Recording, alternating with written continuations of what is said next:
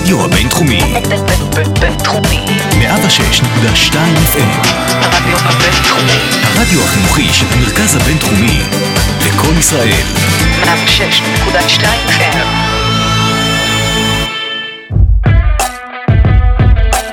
Talking Lauder, הפודקאסט הרשמי של בית הספר לאודר לממשל דיפלומטיה ואסטרטגיה במרכז הבינתחומי הרצליה. עם הילה רודד ושרון ברסלר. שלום לכולם, ברוכים הבאים לעוד פרק בפודקאסט הרשמי של בית הספר לאודר לממשל, דיפלומטיה ואסטרטגיה במרכז הבינתחומי. אני שרון ברסלר. ואני הילה רודד. אם עד עכשיו הפרקים שהקלטנו התעסקו בעיקר בדברים שקרו בעבר ובאיזשהו ניסיון אה, לפצח ולהסביר אותם, היום אנחנו הולכות להתעסק בנושא שהוא קצת שונה אה, ומסתכל קצת לכיוון העתיד. הנושא של הפרק היום הוא ערים חכמות, ובשביל להבין קצת יותר מה זה בעצם אומר ערים חכמות, אנחנו שמחות לארח פה היום את דוקטור נתי מרום. תודה שבאת. תודה רבה לכם. אנחנו נשמח קצת לשמוע איך הגעת בעצם להתעסק בנושא הזה. אם תוכל לספר לנו קצת על עצמך. אוקיי, מאה אחוז. אז אני מרצה פה בבית הספר לקיימות, במרכז הבינתחומי, והגעתי לכאן במסלול בינתחומי משל עצמי. אה, קודם כל למדתי לימודי אדריכלות בבצלאל בירושלים. והמשכתי ללימודי פיתוח עירוני, שזה קצת שונה מתכנון עירוני, אה, ומתחבר אולי באמת לנושא של ערים חכמות, אה, מתעסק באופן שבו אה, ערים כל הזמן משתנות ומתפתחות עם הזמן, כלומר, הן לא רק מתוכננות מאפס ועל שולחן השרטוט, אלא זה משהו מאוד מורכב שצריך לנהל ולפתח. אז זה הרעיון של פיתוח עירוני, מתעסק יותר בממדים החברתיים, כלכליים, פוליטיים של, של ערים. ואיך אפשר אה, אה, לנהל אותן, למשול בהן, אה, לשפר אותן לאורך זמן. אז זה מה שלמדתי ב, בתואר השני בלונדון. אה, אחרי זה עשיתי דוקטורט בסוציולוגיה, אז שוב, באמת במימד החברתי של העיר, ובמסגרת אה, הדוקטורט חקרתי את העיר תל אביב, את ההיסטוריה של התכנון שלה. אה, אז אני מכיר די טוב את, אה, את תל אביב, נוכל לדבר אחרי זה אם היא חכמה או לא. אה, ו... בשלב הבא, ממש לפני שהגעתי לבינתחומי, הייתי חוקר אה, פוסט-דוקטורט, אה, ואז אה, ביליתי קצת בערים, במה שנקרא הדרום הגלובלי, בחלקים הפחות מפותחים בעולמנו, אה, וביליתי במומבאי שבהודו, וגם אה, בדרום אפריקה, בקייפטאון ויוהנסבורג, uh, וחקרתי את הערים האלה, גם uh, את הקשר שבין אה, החזון התכנוני של העיר לבין המציאות בשטח. אה, ואיך מתמודדים עם אתגרים מאוד גדולים בערים האלה, אתגרים של עוני ופערים ואי שוויון ו, אה, וכל מיני תופעות מורכבות. וזהו, ומזה שש שנים אני פה בבית הספר לקיימות, כך שעל המימד החברתי והפוליטי וכולי, הוספתי עכשיו גם בשנים האחרונות את המימדים הסביבתיים, קיימותיים, אה, ערים אה, לנוכח משבר האקלים שאנחנו חווים, ובתוך זה כמובן שהסיפור של ערים חכמות אה, משחק תפקיד. אז בעצם מה שאתה מציג, שזה בלתי נפרד, כלומר יש לזה גם היבט כלכלי, גם היבט חברתי, גם היבט סביבתי, לכל הדבר הזה של, שנקרא ערים חכמות. אז אנחנו קצת נשמח לשמוע מה זה בכלל אומר עיר חכמה. כן, אז קודם כל, לכל הדבר הזה שנקרא ערים, ערים הם התופעה האנושית הכי מורכבת ובעיניי מעניינת אה, שיש, והן באמת מרובות פנים וממדים, כמו שאמרת. אה, עיר חכמה בגדול, אה, כמו שאנחנו עושים שימוש במושג הזה בפחות או יותר 15 שנים האחרונות, זה בעצם הרעיון ש, שאפשר ונכון להטמיע טכנולוגיות, ובמיוחד טכנולוגיות מידע, כן, מה שנקרא ICT באנגלית, Information and Communication Technologies, להטמיע אותן בתוך ה, אה, בתוך המבנה העירוני, בתוך השלד העירוני, בתוך התשתיות של העיר, אה, ברחובות, בכבישים, בפנסים, בכל האובייקטים העירוניים, בעצם לחבר אותם אה, לרשת, לחבר אותם לאינטרנט, ובאופן הזה להפוך אותם לחכמים יותר. מה אז... זה יעזור לנו? כאילו, למה בעצם שתהיה עיר חכמה? כן, אז, אז העיר החכמה במובן הזה בעצם רוצה לדעת המון דברים עלינו ועל האופן שבו אנחנו, ו, אה, וכל יתר הדברים קורים ומתפקדים בעיר. אז בעצם הרעיון הוא לאסוף המון אה, מידע, לאסוף המון data, כן? בטח שמעתם על המושג big data, big data. שומעים אותו בכל מקום עכשיו. כן, כן. אז, אז זה בעצם חלק מהרעיון של העיר החכמה. אה, לאסוף המון המון מידע על החיים העירוניים, אה, באמת דרך הטמעה של אה, טכנולוגיות מידע בתוך ה- אה, השלד העירוני, נאמר כך, אה, ואז לקבל החלטות מושכלות, החלטות חכמות יותר על איך לנהל את העיר, גם בזמן אמת, כן, אם צריך לשלוט במערכת הרמזורים או בכל מערכת אחרת שמושפעת משיקולי זמן אמת, ויש הרבה כאלה בעיר, או גם אה, לטווח ארוך יותר, אם רוצים לקבל כל מיני החלטות תכנוניות, החלטות של מדיניות, איפה נכון להשקיע, איפה נכון לפתח. אז, אה, אז זה חלק מהרעיון של, של העיר החכמה. טכנולוגיה אה, מוטמעת בתוך, ה, בתוך העיר עצמה. האם הסיפור של בינה מלאכותית זה משהו שהוא must בתוך העולם הזה, כאילו בתוך ההגדרה של עיר החכמה, או שבעצם מספיק שיש לנו טכנולוגיות מתקדמות שכוללות? זה בוודאי עוד מימד, כלומר, ברגע שאנחנו אוספים כל כך הרבה מידע, אנחנו עם המוח האנושי המוגבל שלנו לא יכולים אה, לאבד כל כך הרבה מידע וכל כך הרבה נתונים. לכן, אה, אה, טכנולוגיות של בינה מלאכותית, או מה שנקרא Machine Learning, מאפשרות למחשבים שלנו ללמוד כל הזמן את המידע הזה ולהפיק מתוכו אה, תובנות אה, לכאורה מעמיקות יותר וטובות יותר משאנחנו נוכל לעשות כבני אדם שעומדים מול הר של דאטה. יש היום אה, דוגמאות לערים שכבר מתנהלות בצורה כזאת? אה, אז יש, אה, כן, יש לא מעט דוגמאות. אה, אולי לפני שנגיע לדוגמאות, הייתי רוצה לומר ככה משהו על, ה, על הרקע, לא בדיוק היסטורי, אבל הנקודה בזמן שבה אה, המושג הזה, ערים חכמות, אה, עולה פתאום, מופיע, אה, ואז מתוך זה גם נוכל להגיע mm-hmm. לדוגמאות, אוקיי? אז זה פחות או יותר קורה סביב 2007-2008, לפני כן, אה, אני לא חושב שנמצא הרבה שימושים במושג הזה עיר חכמה, למרות שאני אטען שהערים היו חכמות עוד קודם. אה, אבל בערך ב-2007-2008 פתאום אה, מוצאים, אה, מוצאים שכל מיני חברות אה, טכנולוגיות גדולות, חברות מחשבים, או חברות כמו אינטל, IBM, סיסקו, מתחילות לעשות שימוש במושג הזה, או בכל מיני אה, אה, וריאנטים של המושג הזה. למשל, IBM מדברת על Smarter City בזמנו, אה, העיר החכמה יותר. Um, ותוך כמה שנים זה ממש הופכת להיות מין buzzword כזאת, שכולם כולם פתאום מדברים על העיר החכמה. למה זה קורה בנקודה הזאת בזמן, 2007-2008? Um, יש לזה כמה הסברים. אז קודם כל, הסבר אחד הוא uh, שב-2007, לפי נתונים דמוגרפיים של האו"ם, קורה דבר מאוד מאוד גדול ומאוד מאוד חשוב uh, לאנושות על פני כדור הארץ. אולי אני אשאל אתכן אם אתם... Uh, מסוגלות לנחש מה, המשבר הכלכלי. מה קורה. קורה גם המשבר הכלכלי, זאת עוד סיבה חשובה ל... אה, לצמיחה של העיר החכמה. מה עוד קורה ב-2007-2008?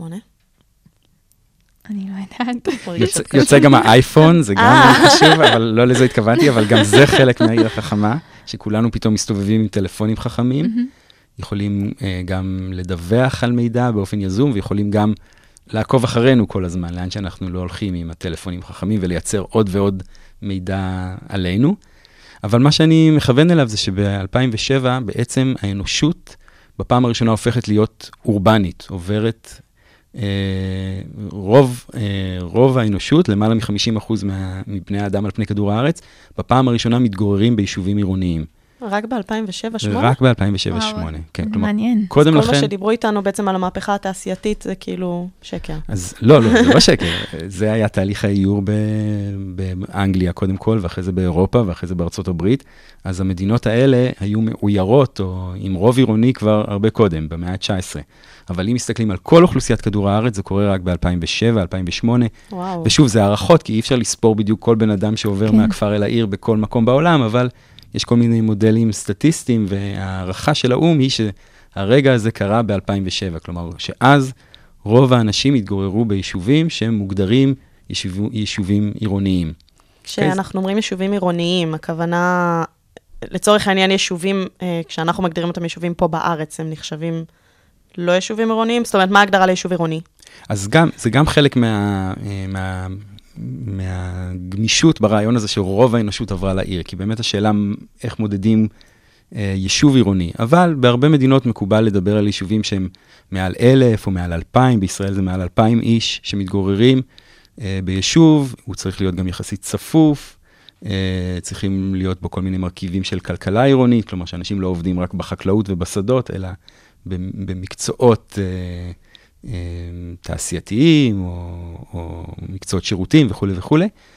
אה, אז לפי ההגדרות האלה, שבסופו של דבר כל מדינה עושה עבור עצמה, כשמסכמים את כל, ה, אה, את כל המדינות יחד, מגיעים לזה ש-50% פלוס מבני האדם מתגוררים ביישובים עירוניים. ומתוך זה יצא הצורך לנסות לשפר את הערים, לנסות לשפר את תנאי המחיה של בני אדם? כן, אז קודם כל מסתכלים על, ה, על המגמות ומבינים שזה הולך להמשיך בגדול. כלומר, עד סוף, אה, עד סוף המאה ה-21, כמעט כל האנושות, 90% מהאנושות תתגורר ביישובים עירוניים, ועד אמצע המאה, 2050, זה כבר יהיה שני שליש מהאנושות. כלומר, אה, יש פה תובנה מאוד מאוד פשוטה, שאנשים עוברים אל העיר, ערים גדלות, ערים צומחות, ובעצם מנקודת מבט uh, כלכלית, של הזדמנויות כלכליות, יש פה שוק ענק, כן? מיליארדי בני אדם יגורו ביישובים עירוניים שעדיין uh, חלקן, חלקם לא uh, תוכננו, לא נבנו, לא הוקמו, לא פותחו, לכן uh, uh, יש פה הזדמנות לתכנן ולפתח אותם אחרת, באופן אולי חכם יותר משעשינו עד היום. אז זאת נקודה אחת שפתאום, פתאום, חברות טכנולוגיות אומרות, וואלה, כולם יגורו בערים, אנחנו צריכים לה, להתאים את עצמנו ולהתאים את המוצרים שלנו לסביבות העירוניות האלה, גם הקיימות וגם אלה שייבנו בכמויות מטורפות ב, בעשורים הבאים. אז זה, זה רגע אחד ב... אז זה לא בהכרח נבע מתוך... אה... מתוך משברים, מתוך תסכולים אולי של, אה, לא יודעת, טירוף בפקקים, אה, צפיפות אוכלוסין, כי דווקא היום שאני שומעת יותר על ערים חכמות, מדובר יותר על מענה למצב הנתון כיום שהוא מאוד אה, בלתי אפשרי ומקשה. גם, בוודאי. כלומר, הרעיון הוא שהערים שיש לנו היום בהרבה מקומות, במיוחד במקומות שבאמת עוברים את תהליכי האיור הכי מהירים, הן לא מספיק טובות, ויש בהן המון בעיות. אה, כמו שאת אמרת, פקקי תנועה ועומסים ובעיות מהסוג. קשיי חנייה. אה, משכנות עוני בקנה מידה אדיר, זה חלק מהדברים שאני אה, בדקתי כשהייתי במקומות כמו מומבאי. אה, זיהום אוויר, פשיעה, המון המון בעיות שאולי אפשר אה, להתמודד איתם גם אה, בכלים טכנולוגיים. אז זה חלק מהרציונל. אבל קודם כל, כן, אם כולנו נגור בערים, אנחנו צריכים לחשוב אחרת. ולהתאים את הטכנולוגיות של העתיד לסביבה העירונית. זה דבר אחד. דבר שני, אה, את ציינת באמת את המשבר הכלכלי, אז גם היה חלק מהעניין. זה אולי באמת רלוונטי יותר למדינות העשירות יותר, למדינות המפותחות יותר. חוות משבר אה, פיננסי וכלכלי אדיר. אה, בין היתר, הסקטור הפרטי נמצא במיתון עמוק, או אפילו בהתכווצות. אה, ובמקביל, אה, ממשלות, הממשל האמריקאי, ממשלות במדינות אחרות, מאוד מעוניינות אה, לתמוך בקהילות מקומיות, בערים, במדינות, ומציעות כל מיני תמריצים. אז שוב, הסקטור הפרטי הטכנולוגי מבין את המציאות הזאת ומבין שהלקוחות שלו בשוק הפרטי פחות או יותר הגיעו למיצוי, כן? יש גבול לכמה... אה, מערכות הפעלה ומחשבים ותוכנות אפשר למכור עוד. אה, לתאגידים וחברות פרטיות, ולעומת זאת במגזר הציבורי פתאום הם מזהים הזדמנות מאוד גדולה. כלומר, ערים, עיריות, ממשלות מקומיות, הן לא בהכרח הכי מתקדמות מבחינה טכנולוגית, ועכשיו... בלשון המעטה. ועכשיו הן סובלות מ... מהמשבר הזה, ו- וגם אבל מגובות בכל מיני תמריצים ותקציבים חדשים, אז אולי הן פתאום מסתמנות כלקוח אה, לקוח חדש ומעניין. אז חברות הטכנולוגיה הגדולות פתאום מפנות את תשומת הלב שלהן אה, אה, לסקטור הציבורי, ולא רק, ל, לא רק לסקטור הפרטי, ובמיוחד באמת לממשל המקומי. כי ממשלות הן כן, הן כבר מאובזרות וטכנולוגיות בדרך כלל.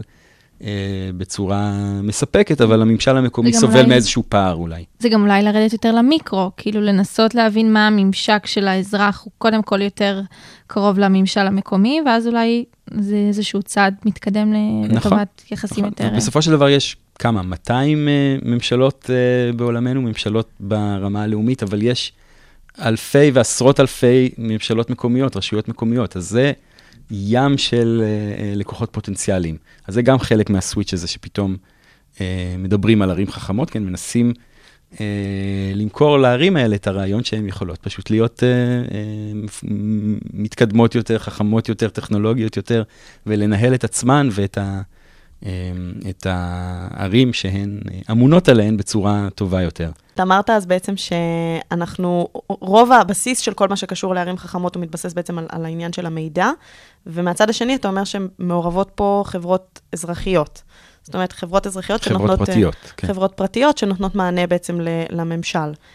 איך זה עובד מהבחינה הזאת של פרטיות, של אה, אבטחת מידע אולי אפילו, זאת אומרת, המעורבות הפרטית הזאת בדברים שהם בסוף אזר... שלנו, של האזרחים, נשמע לי קצת בעייתי, לא? כן, אז, אז קודם כל, בשלב הראשון החברות, החברות האלה מנסות למכור מוצרים וטכנולוגיות אה, מהמדף ל, אה, למגזר הציבורי, לערים השונות, כן? תחת המיתוג הזה של העיר החכמה, הם, יש להם פורטפוליו של מוצרים שהם יבואו לעיר בקוריאה ויבואו לעיר ב, בישראל ולעיר באנגליה וינסו למכור להן אה, מוצר די דומה. כי ככה הן עובדות, כמו שהן מוכרות לנו את אותו מחשב, הם יבואו אל העיר ויציעו לה אה, איזשהו מוצר טכנולוגי דומה.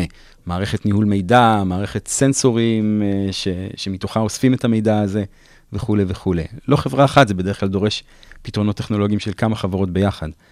אה, אז הן מוכרות מוצרים, אה, והן אה, מוכרות אה, שיטת עבודה ושיטת אה, ניהול מידע. אה, וזה גם מעלה באמת את הסוגיות שאת מתייחסת אליהן, של, אה, של מי הבעלים של המידע הזה. אה, וזה קצת יותר סוגיה שאולי משפטנים יכולים להעיר עליה, אבל כן, יש פה איזשהו מתח. כלומר, מצד אחד, החברות האלה, הרבה מהמודלים העסקיים שלהם בנויים על זה שהן יודעות עלינו כמה שיותר, והמידע הזה הוא, הוא בבעלותן, כן? הוא proprietary. כשאת עושה חיפוש בגוגל, גוגל יודעת משהו, משהו עלייך, והיא שומרת את זה לעצמה, זה מידע ששייך לה. אותו דבר בעיר החכמה, כלומר, החברות האלה שמנסות אה, למכור מוצרים או טכנולוגיות של עיר חכמה, רוצות אה, לעשות שימוש במידע הזה, זה, זה, זה טוב להן אה, לעוד כל מיני אה, אה, מוצרים ורווחים שהם יכולים להפיק מהן. מצד שני, תבוא העיר ותגיד, אה, אני, אה, אני עירייה או אני אה, ממשלה מקומית, יש לי איזושהי מחויבות לאזרחים שלי, אה, אז אני חושבת שהמידע הזה צריך להיות אה, אה, בבעלותנו ושמור על ידינו, בידיים שלנו. אז אני חושב שהתקדמנו קצת מאז, ש... מאז 2008, כשהגל הזה התחיל, נדמה לי שיותר ערים היום יודעות לומר, המידע הזה הוא מידע בעל ערך ציבורי, והוא קודם כל אה, בידיים שלנו, הערים. אני חושב שהדבר הכי, הכי חכם והכי נכון לעשות זה למעשה לפתוח את המידע, את המידע הזה לכולם. וזה גם משהו שהערים עושות, ובעצם אומרות, אנחנו רוצות לעבוד עם אה, מידע עירוני פתוח. כלומר, יכול להיות שכל המידע הזה שאספנו ב, אה, בסנסורים ובמערכות הטכנולוגיות השונות, אה, אה, צריך אה, להישמר על ידינו, אבל אנחנו נפיק ממנו, הטכנולוגיות שלנו והמומחים שלנו לא, יד, לא ידעו להפיק ממנו את כל הידע והתועלת שאפשר. אם נפתח את זה לתושבים, אם נפתח את זה להאקרים, נפתח את זה למפתחי אפליקציות, נהפוך אותו ל-open source, אז נוכל בעצם להפיק הרבה יותר תועלת מהמידע הזה. וזה הגל, אני חושב, האחרון, ובעיניי הראוי ביותר והטוב ביותר בעולם הזה של ערים חכמות, שבעצם אמ, השכבה הזאת של אה, מידע שנאספת על חיי היומיום שלנו בעיר פתוחה לכולם, כל מי שיודע לפחות אה, לקרוא את, אה, את, אה, את הנתונים האלה ואת טבלאות האקסל האינסופיות האלה ולהפיק מהן איזשהו ידע ואולי לרתום אותן לאיזושהי אפליקציה חדשה ש, אה, שתשפר את, אה, את חיינו בעיר בכל, בכל מימד שאפשר להעלות על הדעת. אם אני לא טועה, יש אה, מערכת כזאת ב-gov.il, אה, שהממשלה מפעילה פה בישראל. יש להם איזשהו אתר כזה שהם מפרסמים בו הרבה מאוד דאטה, שבעצם הוא פתוח לכולם. אני, אני לא רוצה להגיד סתם, אבל אני חושבת שמוביט התבססו על המידע הזה כשהם פיתחו את האפליקציה שלהם. אז אה, ככה, כאילו איזושהי דרך בעצם של הממשל לעודד גם פיתוחים חדשים, שזה כן, מעניין. ללא ספק, הרעיון של open source ושל מידע פתוח הוא גדול יותר מה, מהעיר החכמה, אבל זאת זירה מאוד חשובה, שבה המון המון מידע כזה נאסף ואפשר לעשות בו שימוש שישרת את כולנו, אם פותחים אותו אה, לכמה שיותר אנשים. בוודאי שיש בעיות של, של פרטיות ו, אה, אה, הפרט, אבל הרעיון הוא שהמידע הזה תמיד צריך להיות אה, אנונימי וברמה אגרגטיבית, כלומר שלא נדע לאן הילה אה, הלכה היום בבוקר, אבל אה, נראה את הנקודה שמתרוצצת על המפה ונוכל אה, לראות את מיליוני הנקודות האלה על המפה ולהפיק איזושהי תובנה אה, גבוהה יותר, נאמר ככה. אז איזה ערים חכמות אנחנו יכולים לזהות היום בעולם? אוקיי, אז בעצם כל זה היה אה, סיבוב ארוך כדי לומר איזה דוגמאות יש. אז יש באמת את הדוגמאות שצמחו אה, תחת הכנפיים של חברות הטכנולוגיה הגדולות האלה. אז אה, הדוגמה שקופצת לי לראש, אולי, אולי הכי מוכרת, היא העיר סונגדו בדרום קוריאה. היא לא בדיוק עיר, היא מוצגת כעיר חכמה, עיר עצמאית, היא בעצם אה, שכונה חכמה או פרבר חכם של העיר סאול, כן, המטרופולין הענק אה, סאול, בירת דרום קוריאה, ולידה הם בנו עיר חדשה, או, או שכונה גדולה חדשה יש מאין, הם אפילו ייבשו את, ה, אה, את הקרקע מהים, כן, מה שנקרא land reclamation, יצרו קרקע מאפס ותכננו מאפס, ויצרו עיר שגם באמת מטמיעה טכנולוגיות בכל התשתיות והשירותים שהיא נותנת לתושבים שלה, אמ, אבל גם מתוכננת באמת בצורה שמקדמת ערכים של, אה, של קיימות, של אה, ניצול מקסימלי של משאבים. נגיד מערכת, ה, אה, מערכת ניהול הפסולת שלהם נחשבת מופתית, כן? ה-cutting edge בעולם, היכולת לדעת, קודם כל, הפרדה במקור, בבתים, כן? כל, לכל סוג של פסולת יש את ה... צינור, את הפח שמתאים לה ואת הצינור שלוקח אותה לקונטיינר הנכון, וכל הדברים נמדדים, ובכל דבר יש חיישן שיודע בדיוק מתי לבוא ולאסוף איזה סוג של פסולת, או בעצם לא צריך לאסוף אותה, הכל בצינורות פנאומטיים כאלה, כן? צינורות ששואבים את האשפה ומביאים אותה אל, אל מפעלי המחזור. הסוף למשאיות הזבל שמאירות אותנו בשש כן, בבוקר. בדיוק. האמת בהקשר... אז בסונגדו לא צריך משאיות זבל. אמרת שזה ממש עיר שבנו אותה מאפס, בניגוד למה שדיברנו מקודם, שהערים בדרך כלל הם כאילו תשתית בנויה, זה שלד שהוא כבר בנוי, כלומר המתווה הזה של עיר חכמה צריכה להתאים לעיר הקיימת. אז זה הרבה יותר מאתגר, אני מניחה, מאשר לבנות עיר כזו מאפס. נכון, אז, אז יש את הדוגמאות האלה של הערים שנבנו מאפס, והן הדוגמאות ש... שחברות הטכנולוגיה הגדולות מתגאות בהן, עומדות מאחוריהן, מוכרות אותן, מקדמות אותן. אלה המודלים הקלים והנכונים מבחינתם. אני רק אומר עוד משהו על סונגדו, שלמרות שהיא כאילו התחילה מאפס, ולמרות שיש בה טכנולוגיה בכל, חיישן בכל פח, וכן, וסנסורים בכל מקום, וטכנולוגיות שמנהלות את כל המימד ה...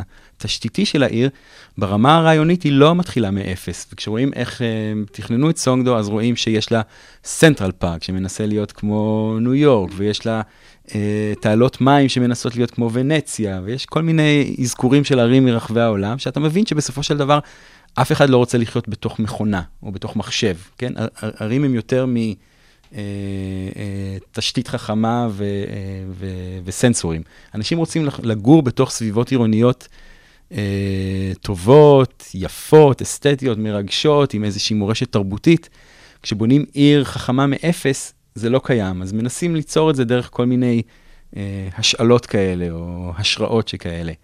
אה, אני אחזור לשאלה שלך לגבי ערים קיימות, זה בוודאי הרבה הרבה יותר קשה אה, להפוך עיר קיימת עם כל הבעיות שלה לעיר אה, חכמה. ובכל זאת, אה, בסופו של דבר, אה, גם זה חלק מאוד חשוב מהרעיון של, אה, אה, של ערים חכמות. כלומר, יש, לא יודע, 20, 50 דוגמאות לערים חכמות חדשות, יש מאין, אבל יש הרבה יותר ערים שמטמיעות בתוכן את הטכנולוגיות. באילת עכשיו התחילו, קראתי לא מזמן כתבה על זה שהטמיעו שם איזושהי מערכת של מצלמות כדי לזהות התקהלויות חריגות. אז הם פתאום קוראים לעצמם גם כן עיר חכמה, אני מניחה שזה לא ברמה הזאת, אבל... נכון, אז, אז לה, להטמיע סנסורים, להטמיע מצלמות, טלוויזיה במעגל סגור. בארץ יש בזה, יש הרבה שימושים באמת שקשורים לביטחון, אבטחה.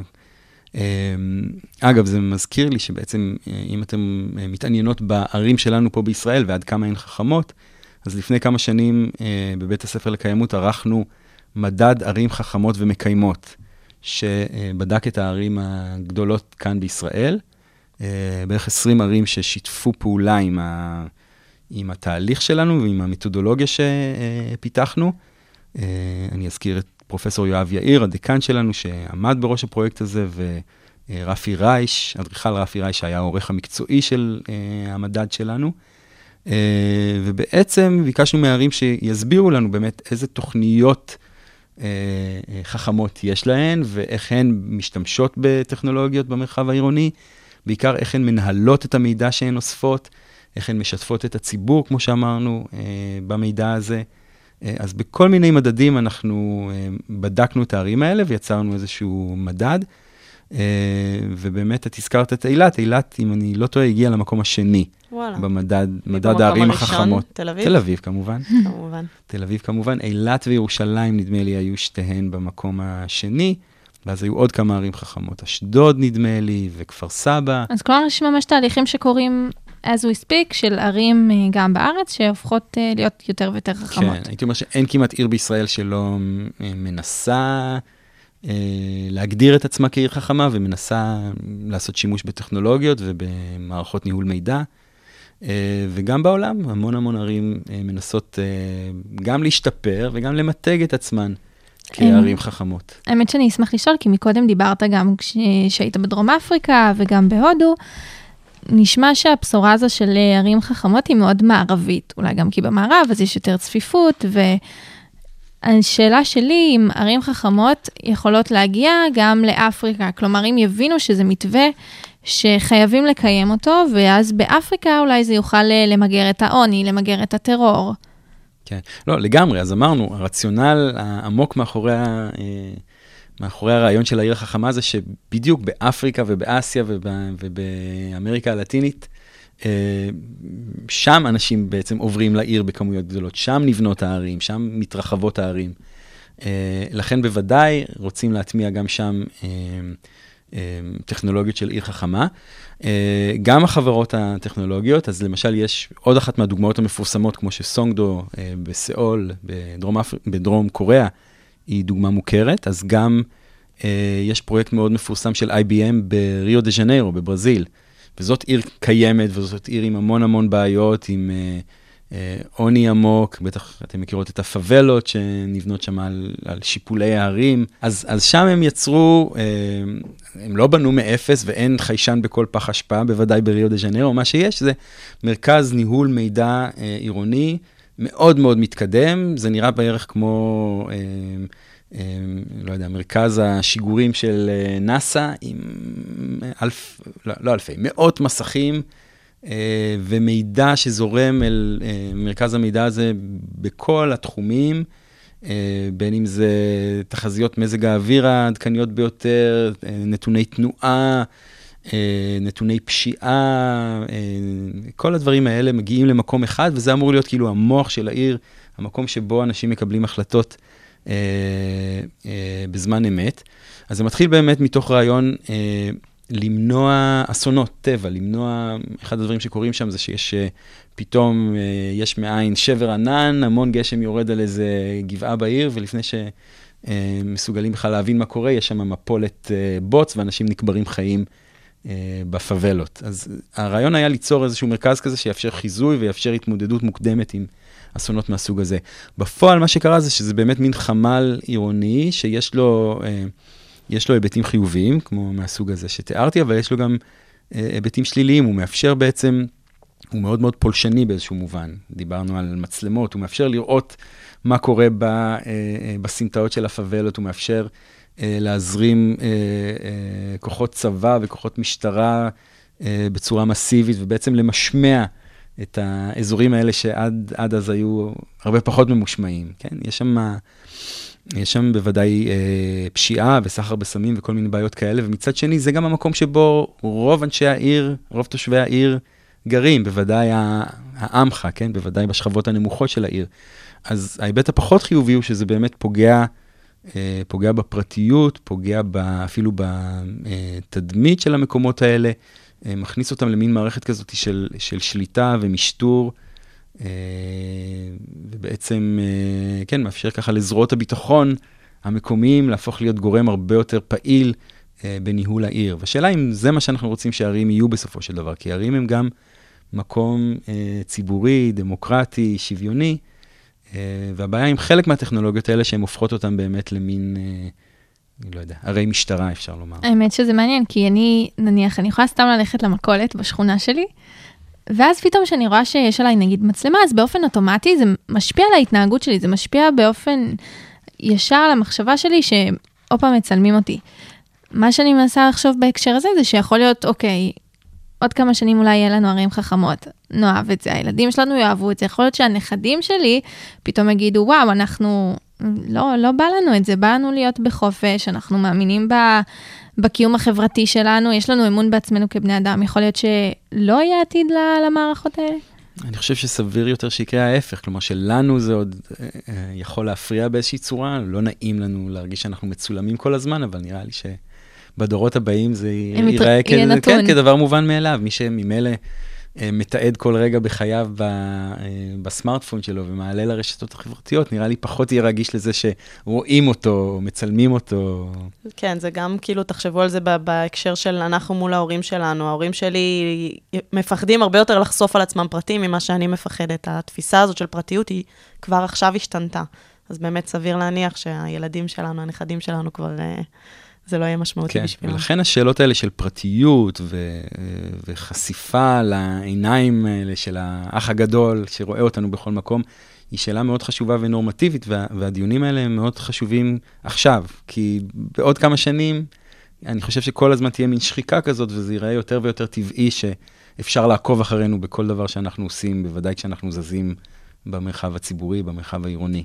האמת שאני, מעבר לעניין הזה בעצם של הפרטיות, שפה אנחנו מדברים בעצם על איזשהו, איזושהי סכנה מבית. זאת אומרת שהממשלה, יהיה לה יותר מדי מידע עלינו.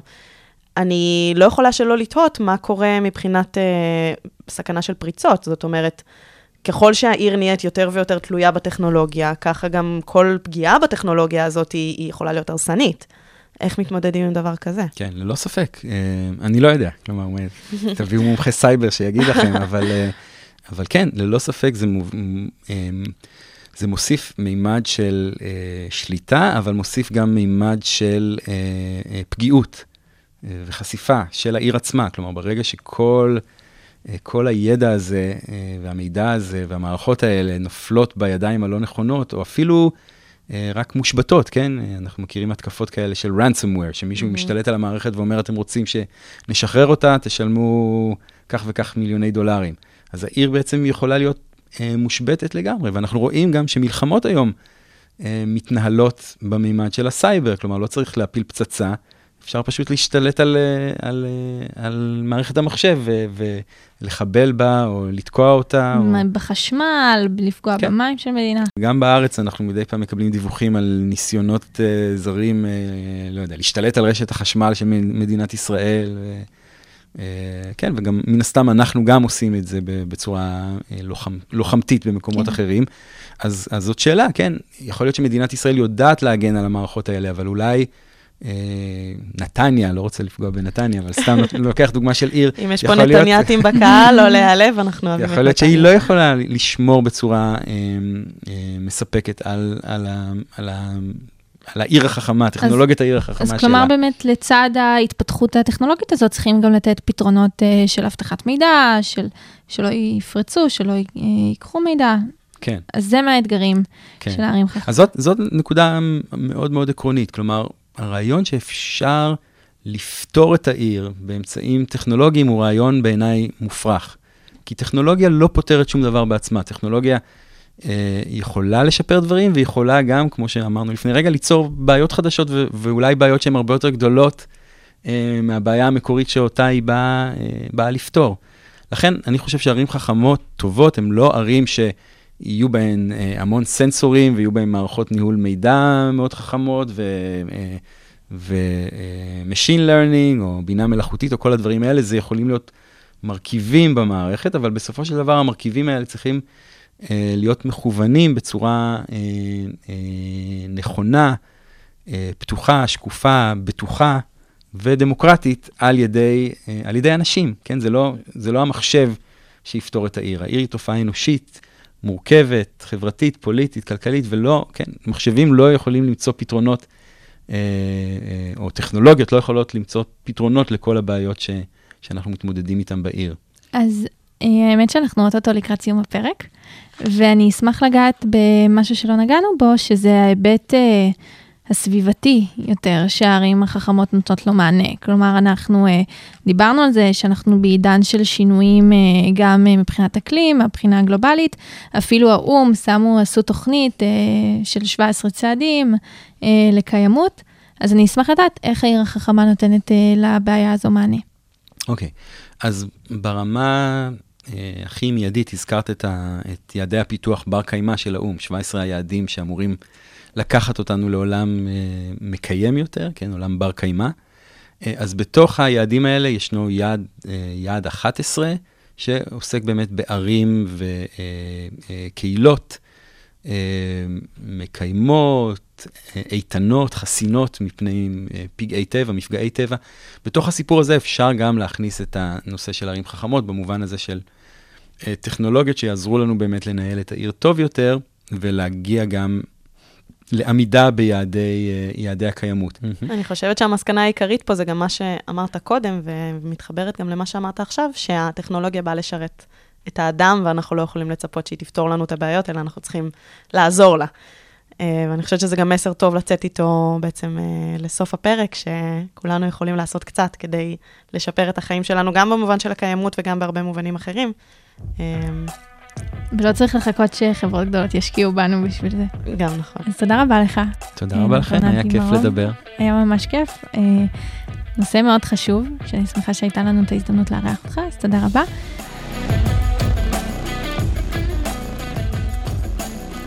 תודה רבה גם לכל המאזינים שלנו, אנחנו היינו Talking Lauder, הפודקאסט הרשמי של בית ספר לאודר לממשל, דיפלומטיה ואסטרטגיה במרכז הבינתחומי. כל הפרקים זמינים באפליקציות הפודקאסטים ובאתר הרדיו הבינתחומי. נתראה בפרק הבא.